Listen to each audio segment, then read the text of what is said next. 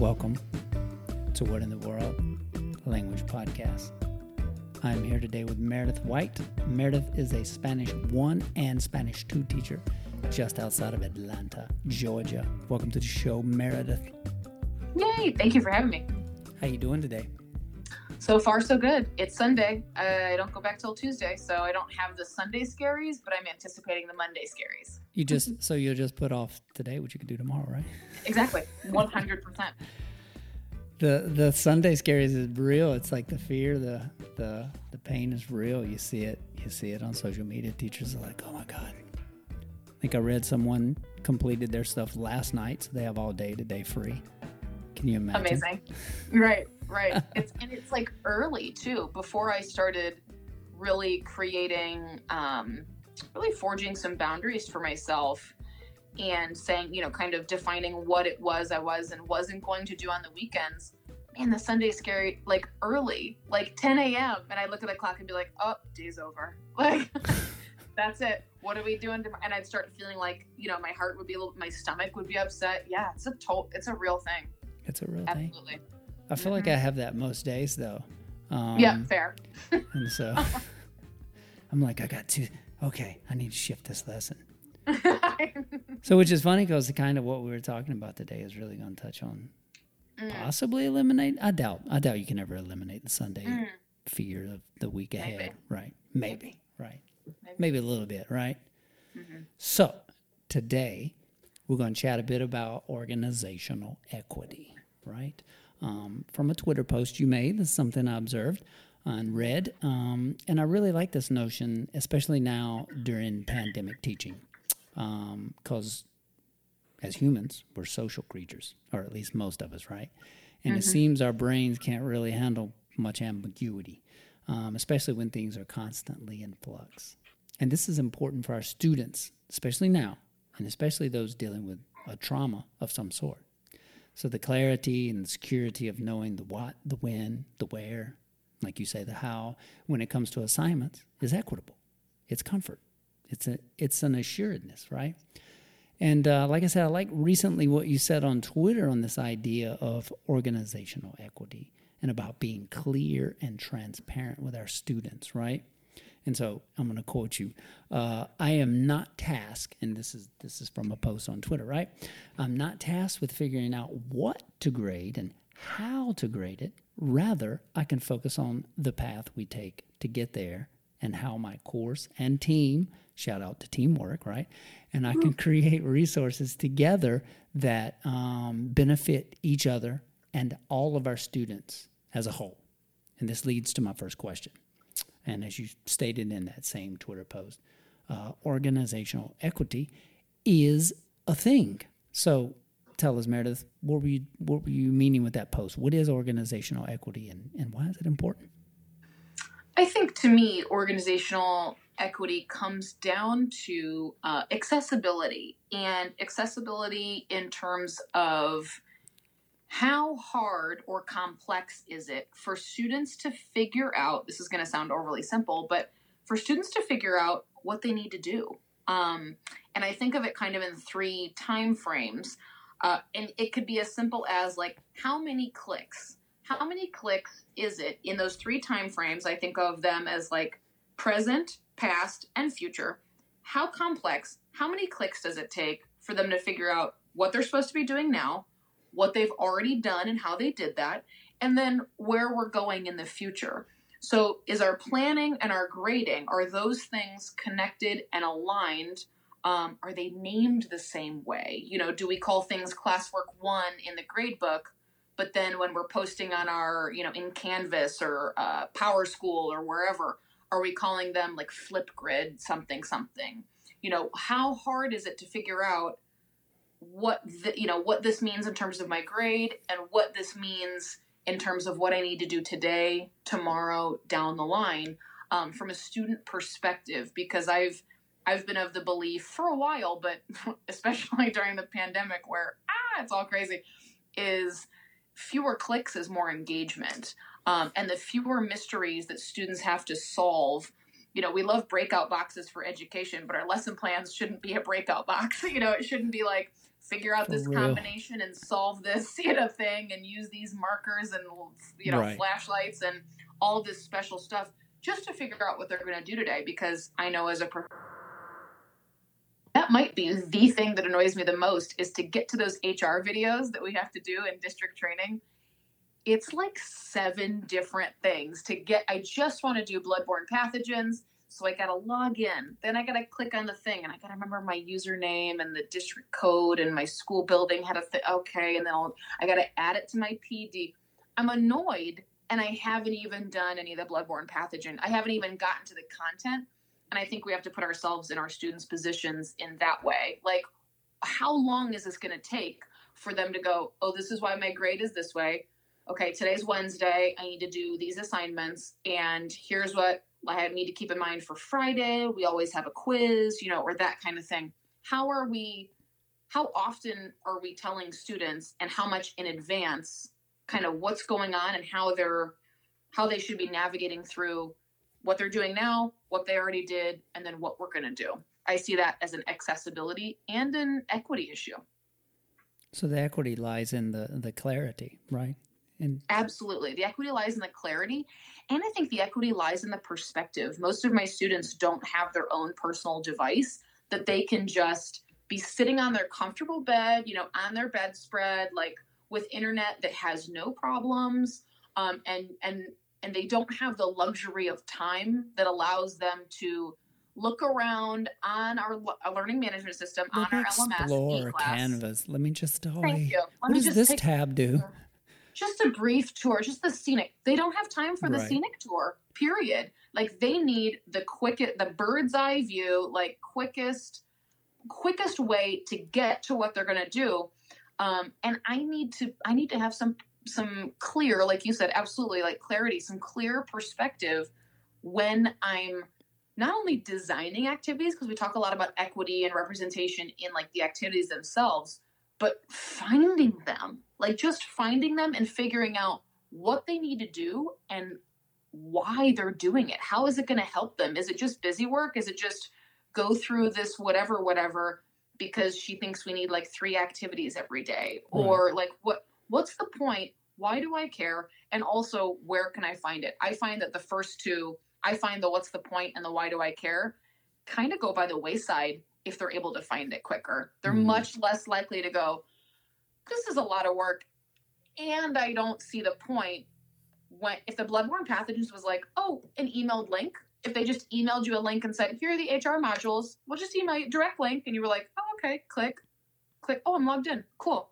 Oh yeah let me go ahead and start Right. that's the same thing for students they go let me go ahead and start let me get this done Yeah. and they're focused on the thing not where to find the thing and i think that's important It is important, and and you you create that like the bloodborne pathogen thing is hilarious because I have to do that. god also. every year and it's like I feel like Oh. creating some bloodborne pathogens, trying to get through that process, know. right? I'm like, geez, i'll show you people bloodborne pathogens you gotta find some bloodborne. Yeah. So yeah, that clarity is, and it works for everyone. Like there, Yep. I see zero harm in being clear, right? right and assignments not being buried uh, in in whatever you use, Canvas or Google Classroom. Mhm. Uh, so our, our district transitioned this year to Canvas right as we decided to go virtual. Right. So we before like we were talking about going to Canvas around February before all the Mhm. hit the fan. Right. right Um, Right. And people are like, okay, because we use Power School. right I use Google Classroom because I'm always that person that's not gonna. I why not hated Right. Power School, uh, and then and then so yeah, it came through. We went all virtual, and then they said we're going to go Canvas, and then uh, so an entire district has to learn Canvas as they get ready to go virtual in the fall, and so um, that alone, when we think about organizational equity, right, for our students, that movement alone in transition to a new um, management system was was uh, there was a lot of hiccups. They did provide training. Shout out to my district. They did they actually did pretty well, but I mean, still, even well was like not good enough, right? So uh, students suffered in that, and I saw early on the clar- the the benefit of being clear in my assignments. I looked through Canvas. I was like, okay, this is what I'm gonna do. Um, I'm gonna label things the same as in my grade book as it is in Canvas. I'm yeah. going to lay it out as clear as possible. I don't do a syllabus. I know some people do a syllabus, um, but I don't. I don't really do a syllabus. But I do lay my my units out, and the students can see through drop down menus what's required of them. And right. you mentioned earlier the labeling alone, and it works for it works for all students, even those students that are that do have luxury and the ability to sit down with mm-hmm. their nice laptop and their solid Wi-Fi connections, and um, you know, and like, oh, let's explore because that's mm-hmm. what I mm-hmm. do. And then there's yep. other students with jobs and lives and families and other yep. struggles and traumas that are like, okay, I just need to get this done and don't right. don't be don't give me homework while I'm at home. It's all homework, right? Am I alone right. here in that thought? Because I've been trying to process that. Like I haven't, right.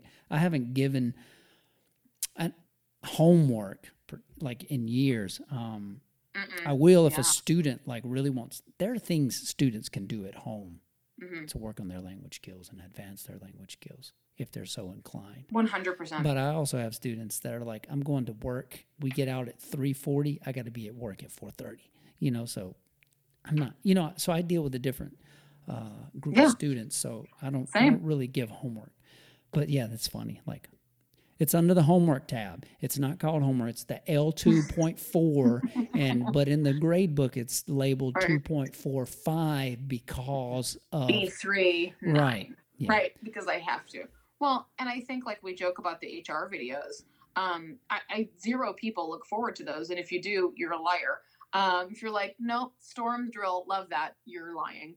Um, and I think it's okay for some students to admit that for some students, our class are the HR videos. Like for some mm. students, our class is is that um, you know is is a check is them checking a box, and that's okay. Like we get so tied up into I know I I have like get so tied up into the emotional piece of like, but this matters, and I want and and it took me time but that's teacher centering. And I think that's teacher luxury centering around our language proficiency, around the, you know, our power structure as teachers. Like, I, the great decider, this took me three hours. And so, by golly, we're going to do this online, whatever. Hell you know, or high water. Take, that's... If it come hell or high water, darn it, and mm-hmm. you're gonna like it and you're gonna appreciate it, and then and then I'm also gonna talk smack about students that don't do their work because that makes me feel good because I did my part. Mm. They didn't do their part. You know, I know I was mentioning talking about that with I had three student failures this semester and I like took it super personally because of, you know, because they were face to face students. Um, and I was like, but we're right here. But you know what? They got bigger stuff going on. And and and most of them do. And and I think it's I think we have to get past that teacher fear of the but what if, because a lot of the naming norms, a lot of clarity um, principles, a lot of the things that allow us to be clearer and to make decisions that help students uh, feed into teacher fear. But what if they don't do it? But what if they? But what if? But what if? And it comes down to like compliance and the and the and the fear of the lack of compliance. And I think we missed the mark on that in a big way. So yeah, that just goes into that whole process of you know designing the, those lessons, being transparent, and giving the mm-hmm. students mm-hmm. the opportunity to see what's expected of them in yep. a clear and, and equitable, equitable mm-hmm. manner, right? So, Absolutely. Um, so thinking about all this equity and clarity and lesson planning, designing, and being transparent, um, where for you do cultural awareness and competencies competencies here, excuse me, thinking about culturally relevant and sustaining pedagogies come into mm-hmm. play when designing your lessons via right now mostly online. I think you're hybrid, right? Yeah. Um, I'm I'm virtual 100% until the end of this month. Uh, perhaps that might change. Mm-hmm. Uh, or so, what do you think about these either hybrid, regular, in full class, virtual, uh, in the broader context of uh, organizational equity? How has your thinking around this shifted? um, during pandemic teaching? Sure. Well, I think I think ultimately, if we're moving students toward, uh, you know, freedom in their own learning and the ability to choose, but also to critically question what it is we're assigning. Um, you know, we know things come back to relationships and transparency. Uh, again, I, I go back to teacher fear. I really think that if for example, I'll tell you about my grade book. On my in my department, across languages and across levels, every unit has um, three little grades, two middle grade, like two medium sized grades, and one big grade. Meaning three, maybe like let's say classwork grades, right? Like three small, um, two quiz grades or medium grades, and then one test grade. And that's across languages and levels very intentionally so that kids aren't choosing you know this this language because it's easy or this language because um, you know i heard it's not easy and you really learn a lot. They should all offer those things and, and easy isn't the enemy. I think that's what ultimately feeds into the teacher fear is like but but what if our class is easy well by gosh then good for us you know like that's what builds a program they can't hate us and they can't hate our class and it can't be impossible and so I'm really thankful for that grading structure because it also means that I'm helping my colleagues. I'm not undermining other things where, oh, in Spanish one, all we did was Senor Wooly. Now in Spanish two, ugh, so many quizzes. That's literally not a thing because there aren't any more quizzes and tests and classwork. It's literally the same numbers. Every unit has six grades. So every report card has 18 grades because it's three units a report card. So what's really nice about that is you can tell students like a really great university syllabus on the first day. Here's what your grades look like. Here's what's going to be. I set up my grade book like first couple days of the whenever the tech person says we can do that. Um, I go ahead and plug everything in, and it's like unit one, unit two, unit three, and I say that to say students i've never gotten negative students are usually i've never gotten negative feedback about that and it's usually either gratitude or surprise or both um, because they they can't believe that we can just call a spade a spade like that we can just say this is what your classwork one grade is this is what your classwork two grade is and here's three. There's the three small right? Two medium one big and then cool unit one. They're like so what if i but like i got a 70 on that in go formative. Can i redo that? Yes. Like p- please immediately. You know if, when i and i'm going to come back and i don't you know, really just beat a metaphor to death. But those HR videos, I get a hard 60 the first time. Okay, because I don't watch the mm. video because I'm lazy. And then I take it again. You know, thank goodness they give us like three retakes. Love you, Gwinnett County. because yes. I I I don't put in I and it's the same quiz from last year. Why don't I remember? I don't know. Right. But we get so many retakes as adults and so we can't be unwilling to offer retakes and redos and we can't be unwilling to pull back the curtain and go, okay, you know, you want to talk self empowerment, you want to talk sort of like liberating this whole experience. Here's what you'll be counted on, and here's why. And yes, you can redo it uh, 17 times or until you get the grade that you want. I think teachers fear that that, um, and I I get it because I've thought it too. It sounds like so much more work, and maybe it is, and maybe that's okay. But I I really don't think it is, and I think that's kind of the opposite of abolitionist and anti-racist and equitable teaching is when we teacher center and go, ooh, unlimited retakes. I don't know, that sounds like a lot of work. Ooh, can you know, telling them ahead of time about their grades. Uh, that sounds like. I mean, what if they don't do anything else but the graded items? Mm. Okay. What if they don't? I don't look for more HR videos. I'm not right. like, guys, that tornado one like really blew my hair back. Can I get a few more just for funsies? No. And for some kids, our class is like easy is not the enemy. It might just be a box they're checking today. Maybe tomorrow they can like breathe, they finish their chemistry, they don't have to work today, they can like really dig in. We can't expect to engage every student every day in every way. And we weren't before.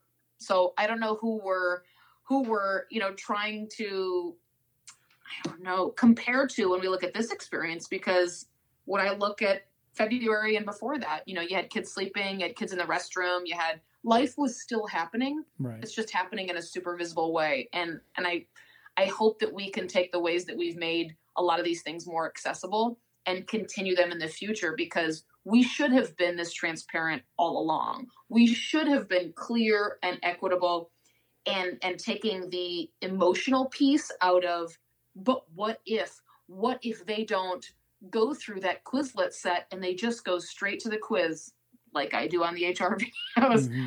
like so what if I, I, don't think we need right. to be scared of the what if most of my students things in the gradebook are named the same exactly like you said classwork one classwork two classwork three and then in go formative they're called classwork one classwork two classwork three you right. know like this is it this is what i'm taking for a grade because this is what i think matters mm-hmm. and i think ultimately they just appreciate the transparency of like oh so this is what you care about. Cool. I'll make sure to do that.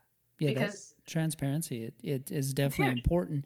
And i think the what if like with being teacher centered as you as you mentioned earlier is like comes down to really what content when i'm thinking about you know um, culturally sustaining pedagogies and what we're yeah. presenting to our students, a lot of that engagement, uh, like you say, it it's inevitable it's going to happen. There's students in our classrooms that mm-hmm. are disengaged or sleeping in the bathroom, and you're like, "Well, you've been in the bathroom for 45 minutes, man. what did you eat last night?" Right. Uh, but you know, or they come back from the bathroom with chips. I'm like, "Did like, your bathroom what, have chips? Where'd you? Where'd you get chips? Yeah, they got chips in the toilet. What? Yeah, that always baffles me. I'm what? like, I'm like, she comes back with like something, a piece of candy in their mouth, and you're like, uh. Right. Where did you get that? What is it? Candy in your mouth on the bath? Can I go to the bathroom? Come back like two Powerades and Doritos, and I'm like, what? How do you, you know? Oh, I'm in the vending machine. Just say the vending machine. Just say I the need vending to know where machine. You are. Right, right. Let me know, man. Be honest. You hungry? we'll work. Crime, we'll work it Just out. So, but fine. a lot of that, a lot of that, um, you know, for me comes down to content. Like students, I find yep. uh, are engaged when they're reflected in our mm-hmm. curriculum, and yeah. I think the organizational equity part has the clarity. They know where they're going. They know what's mm-hmm. expected, mm-hmm. right? Um, and that that provides a sense of comfort, right, for our students, um, mm-hmm. as I men- as we mentioned earlier. But also when when they're reflected in the content, or when you have when I say reflected, I teach predominantly African American, Hispanic, Latinx, mm-hmm. Latinx students, and yeah, uh, so it's important to center their experiences in my classroom and my and my content that I'm teaching, right? Um, and so I see more engagement when I incorporate sort of those mm-hmm. principles mm-hmm. into Absolutely. My, into my process, along with being being clear. Uh, and I mm-hmm. will go on the record officially here saying that um, I envy you and your organizational skills because um, I'm constantly like, damn, I could do.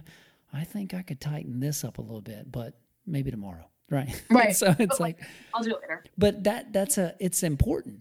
It is a it organization is to me equity uh, and having that clarity for students, mm-hmm. um, but also the content matters, right? My pedagogy yeah. and how I approach that content, how I teach that content. So, um, yeah, so yeah, it seems like for you, think, no, go I don't ahead. think one is more important than the other. No, I was gonna say like to me the scariest is I see it like you said, like I see it as a door of, you know, are we opening the door for students and can they see themselves in that next room?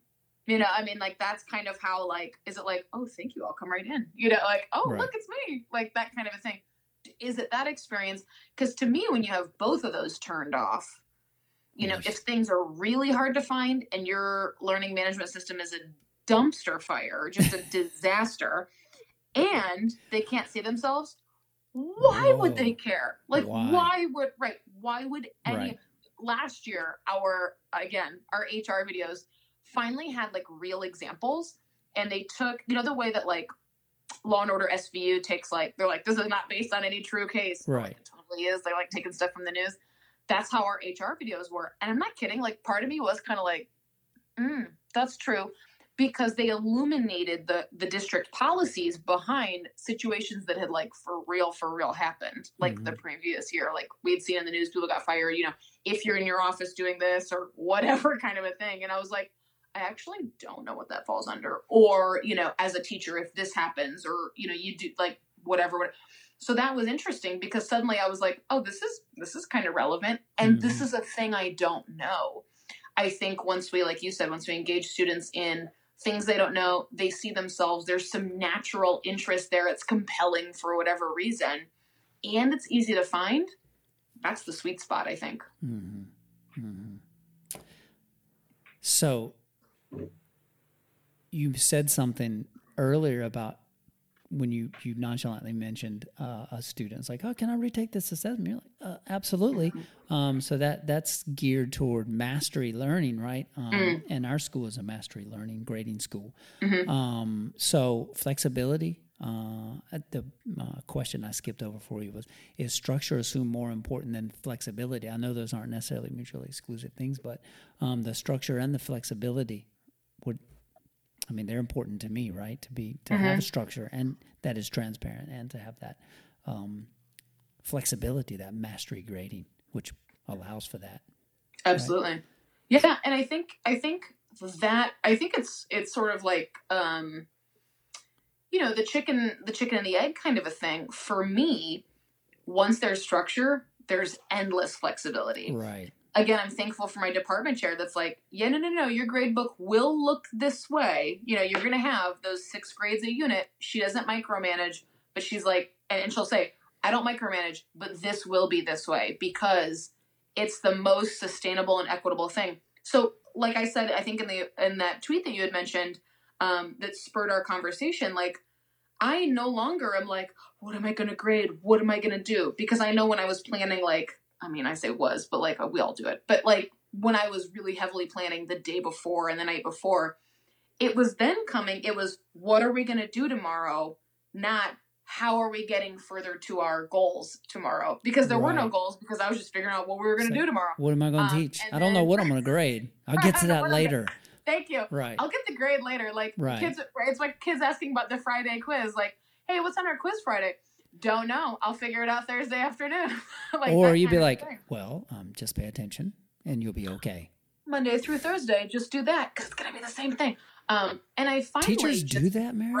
Right? imagine, what? imagine after recycling a whole pile, like, yeah, I, will cut up on my grading, whomp into the trash can. um, I think that took the pressure, or I felt that, and I feel that that took the pressure off of me and it also took that thing off of like it's okay if the quiz is a little piece from Monday, Tuesday, Wednesday, Thursday. That's literally backward design. Like that's the point. So do that first, you know, and then the planning. So right. to me, with the structure, because we only take again, let's say in a unit, in a three week unit, we only take those six grades. Yeah, unlimited redos on the three classworks.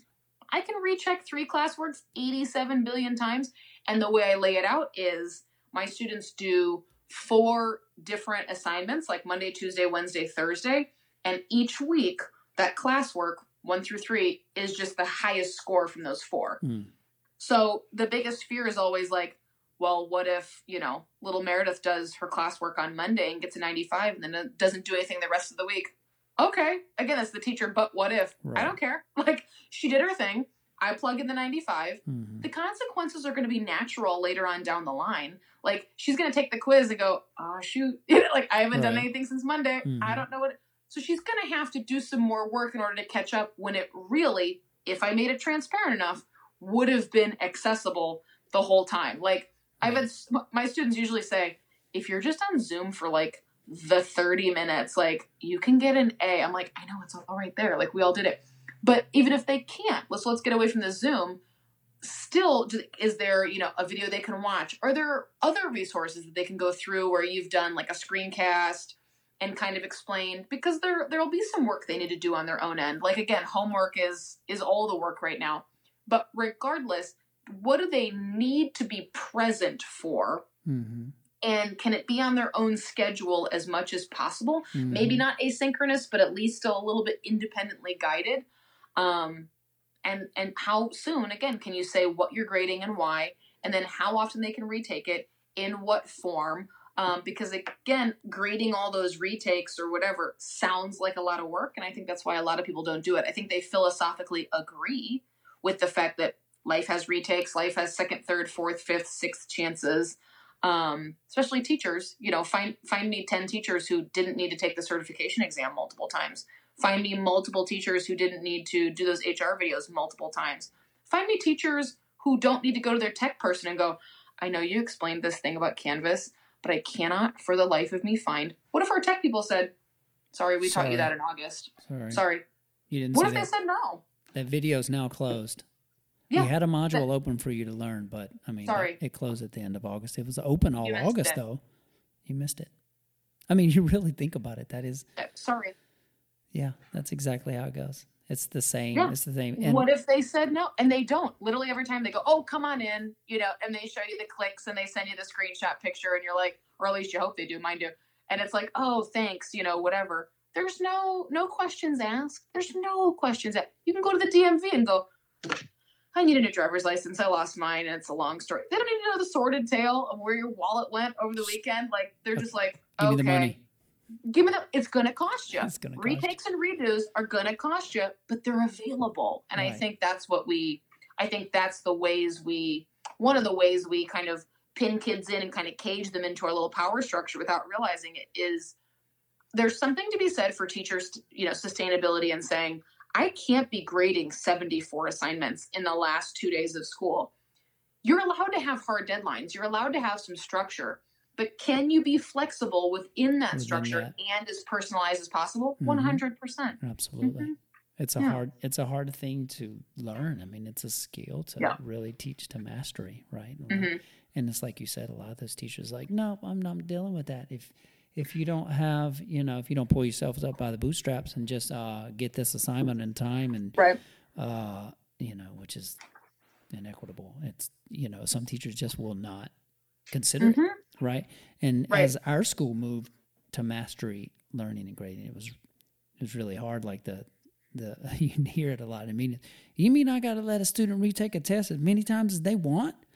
Uh-huh. I'm like, no, you're, and it was always like, no, it's called mastery because we want the students provide them multiple opportunities right. to demonstrate understanding, which goes back to your content, your pedagogy, mm-hmm. how you're delivering it, the expectations. It's not right. just one thing of like you just shut down the teacher brains like I don't want to grade a bunch of shit over and over and over and over and over. Right. No, don't make me do it. It's more holistic than that, right? So you get all mm-hmm. those questions. So yeah. Yeah.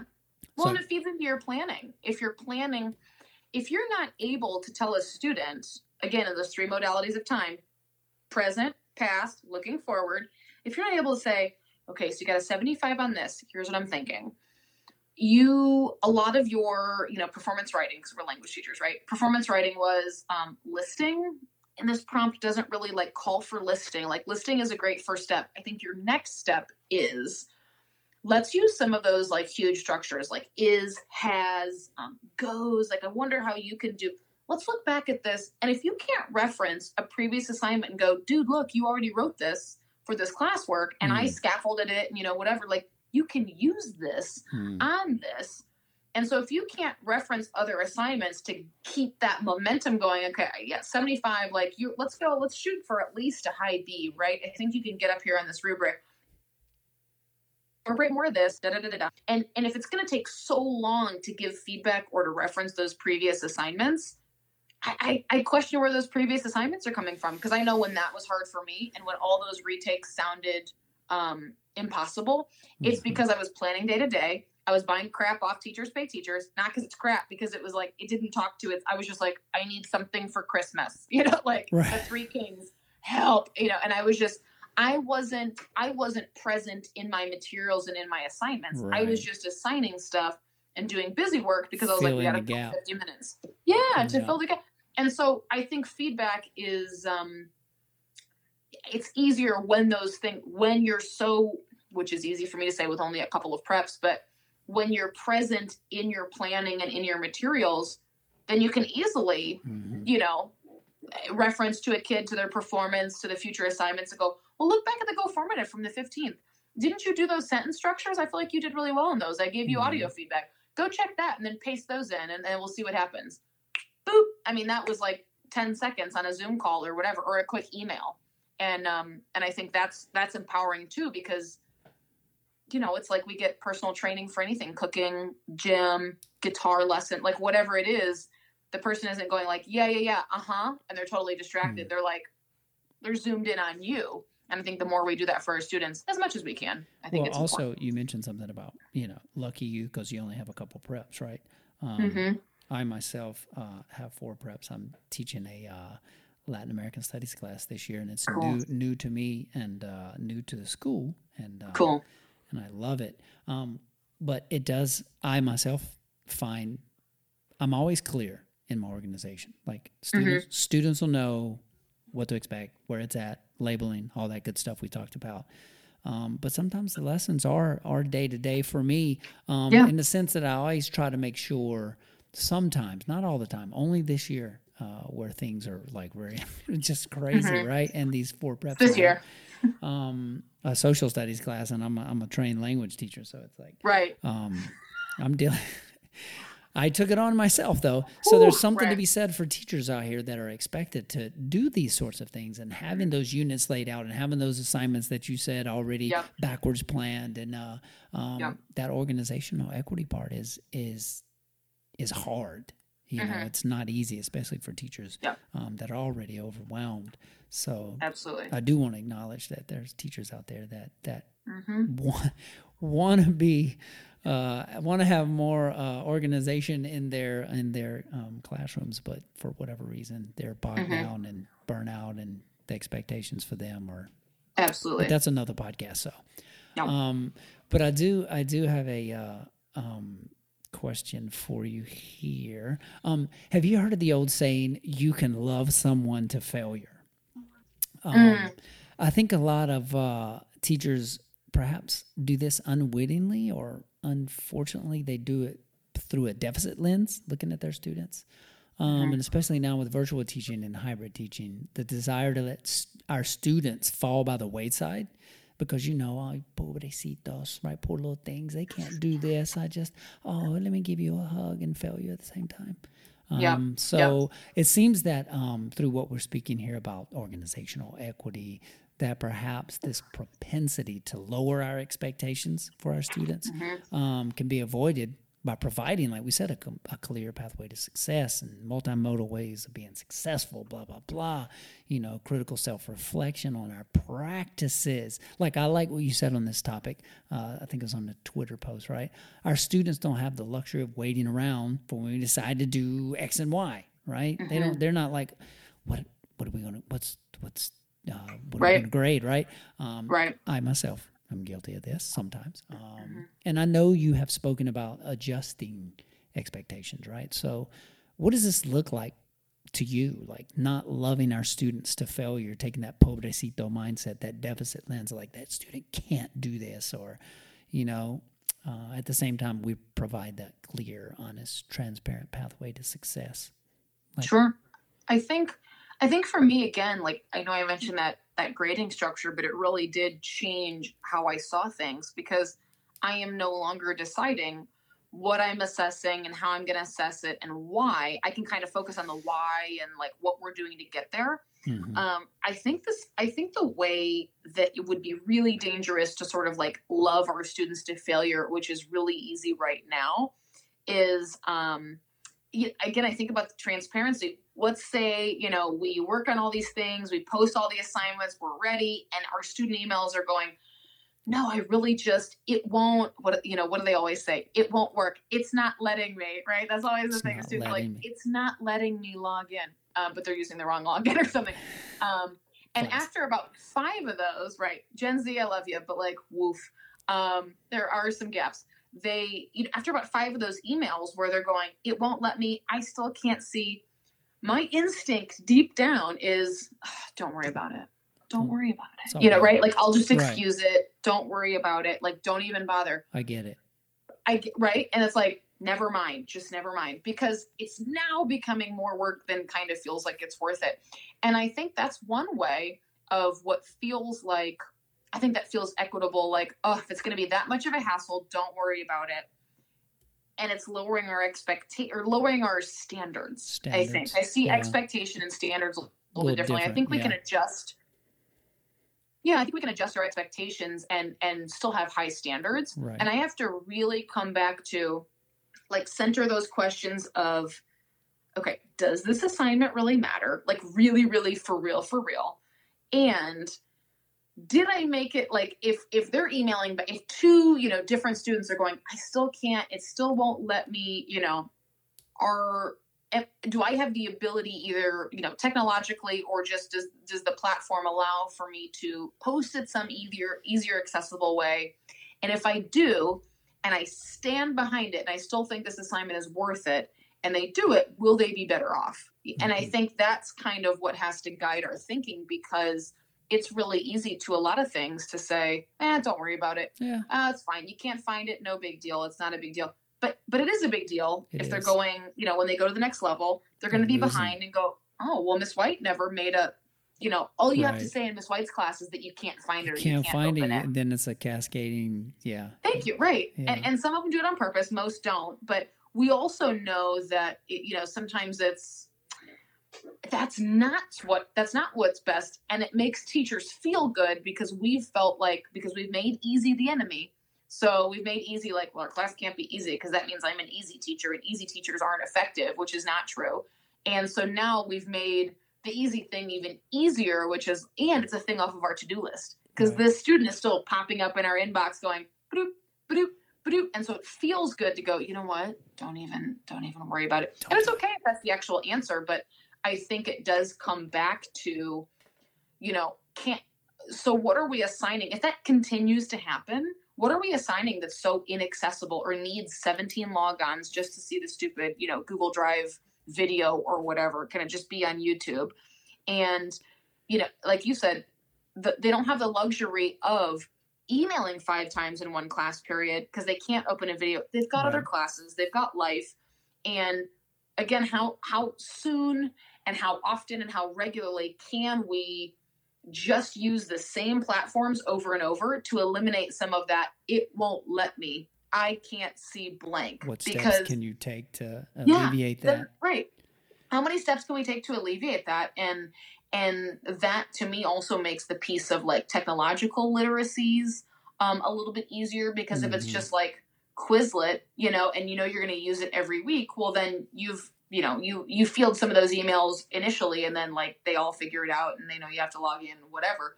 But if we can figure out sooner what it is they need to do i i think Cut i don't know i think that is i think proper planning is a form of love. Yeah. and i think it's you know loving them to our expectations and our standards and you know and all those kind of things. But but you know what you're doing or else you go, oh, like you said, oh, they can't. It's probably kind of hard. I also have to take a look at who we're expecting to have what kind of issues. Mm-hmm. Uh, we have a lot of conversations in our school. You know, are you? Um, we're like the 12th most, you know, diverse school in the U.S. or something, and so we just have all kinds of different socioeconomic statuses and all kinds of different demographics. It's really cool. You know, are you seeing this student or this student email you and say, sorry, my internet's out. Uh, and you're going, oh my gosh, I hope everything's okay. But then maybe another student's having an issue and maybe, you know, looks different or whatever. And you're going, well, haven't heard from Johnny, you know, probably have an internet issue. Or maybe they have a rough home life. And you're assuming mm-hmm. all of these things, whereas you don't know any of that necessarily. And so we've had a lot of conversations at our school like, are you just loving your students to failure pretty much or excusing them from things which to me is loving them to future failure mm-hmm. because you're mm-hmm. assuming mm-hmm. that this student is probably fine they're just going through some stuff but this other student you know they may have i think we have to also take a hard look at our expectations but when we look at student performance like why why are we are we expecting them to perform a certain way and really and, and reflect on that. What are those expectations um, mm-hmm. rooted in and based in? A lot of that stuff is uh, that in that deficit lens of looking at certain students. Like you said, we we both know you and I both know those certain students tend to be black and brown students, right? Mm-hmm. Um, and like, oh, you know, um, like you said, who is what assumptions are we making? And those mm-hmm. assumptions a lot of times are manifested from our own implicit bias, right? Absolutely. Uh, toward these toward these students that we may not know. We may never be culturally sustaining or relevant because we don't ourselves mm-hmm. as educators know what that even means, right? So yep. you can you can love that student to death, or I like what you said, loving to their the future death, right? Is that what you said there? Yeah, like love them, um, like love like can you love someone to failure, and can you love someone to future failure? Right. Like yeah. they're gonna fail later on because they're not prepared, but you you loved on them and you excused them out of stuff in level two, but they're going to go to level three and three. go, I don't uh, know anything. she just let me slide because she just thought I was like poor and black and didn't yeah. know things and like they just pushed me on, right? Um, right. And that deficit lens is uh, mm, is detrimental absolutely. To uh, to black and brown students. Like, mm-hmm. and that's a thing that I try to uh, rail against when I get the opportunity, um, mm-hmm. such as with this podcast. But um, thinking about those ways we we harm students, we love students to death, mm-hmm. we push them out and say, "Oh, it's okay." It's, poor guy's got a bad home life, or she's got a bad home life. Um, instead of finding ways, different ways to to engage those students, right? And really yeah, absolutely push give them, them different access points. Exactly. Mm-hmm. Exactly. Yeah. So, last question here, right? And this sort of we'll we'll end on a big one here, right? Um, this kind of leads to my last question. It's about trauma, right? Because mm-hmm. um, I think um, everything we've talked about has led up to this. Um, I want to read a quote um, that I'll link. It's from a, a, article called "Leveraging the Neuroscience of Now," right? Uh, and I can't even pretend that I know a lot about neuroscience, but uh, this stuff fascinates me between you know neuroscience and education and and how the brain works, right? Mm-hmm. Um, mm-hmm. By Mays Imad, I think, where she mm-hmm. states mm-hmm. a trauma informed pedagogy enables us to recognize that amid a pandemic, our students may have a difficult time completing basic tasks they normally would including keeping on track of the slightest changes in our classes, organizational mm-hmm. equity, right?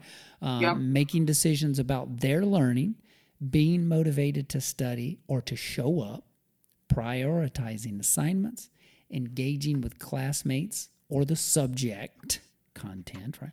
Managing mm-hmm. their time or simply not quitting, right? So, what we're talking about today really, in a sense, addresses some of this in this quote right here, especially with the organizational equity. So, what steps are you or we as educators taking to address trauma in our classrooms, and and how are you or we attempting to acknowledge trauma? And I'll ask you, listening to this podcast, what what are you doing to acknowledge trauma, especially now during pan, pandemic teaching? So, what say you, Meredith? I think I think when we acknowledge trauma or we reflect on trauma, I think a couple of things. I think we have to look at um, big T trauma, you know, which are the moments that we carry with us, and little t trauma, which I've seen defined as just sort of the baggage we pick up along the way, just the normal kind of really poignant for better or for worse things that happen to us across our lives and that stick with us.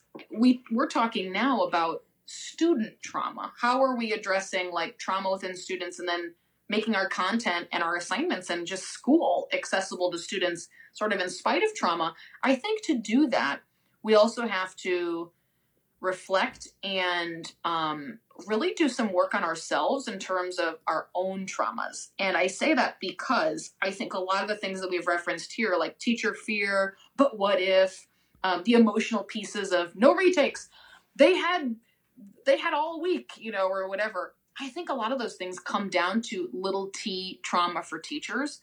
I know when I have felt like I can't make my class easier or simpler or more accessible. I can't make my assignments shorter. God forbid they be, you know, 10, 15 it's trauma and having worked with people who at some point along the way made me feel badly about those things. So I think as teachers, we're achievers. We want to do things, we want to do it well. We harbor a lot of emotions that have a lot of stake in how we do what we do. I make things 50 questions because that's what makes a good quiz. And by God, you know, it's always worked. And, and I don't know that that's true. I think we have to go, okay, well, says who? You know, who hurt you and told you that you were a good teacher if, or you were a bad teacher if. And therefore, how are your teaching practices affected by that? And what are students now getting from this teacher who was affected in these ways? If I think, if I was shamed at some point early in my career um, on something I was doing, probably never going to do it that same way again. And I'm always going to hear that little voice. I think of three colleagues that, two colleagues that made my life really, really awful for three years, and I not, I'm still not sure why. Um, and but it was just everything was territorial and competitive, and they didn't share anything.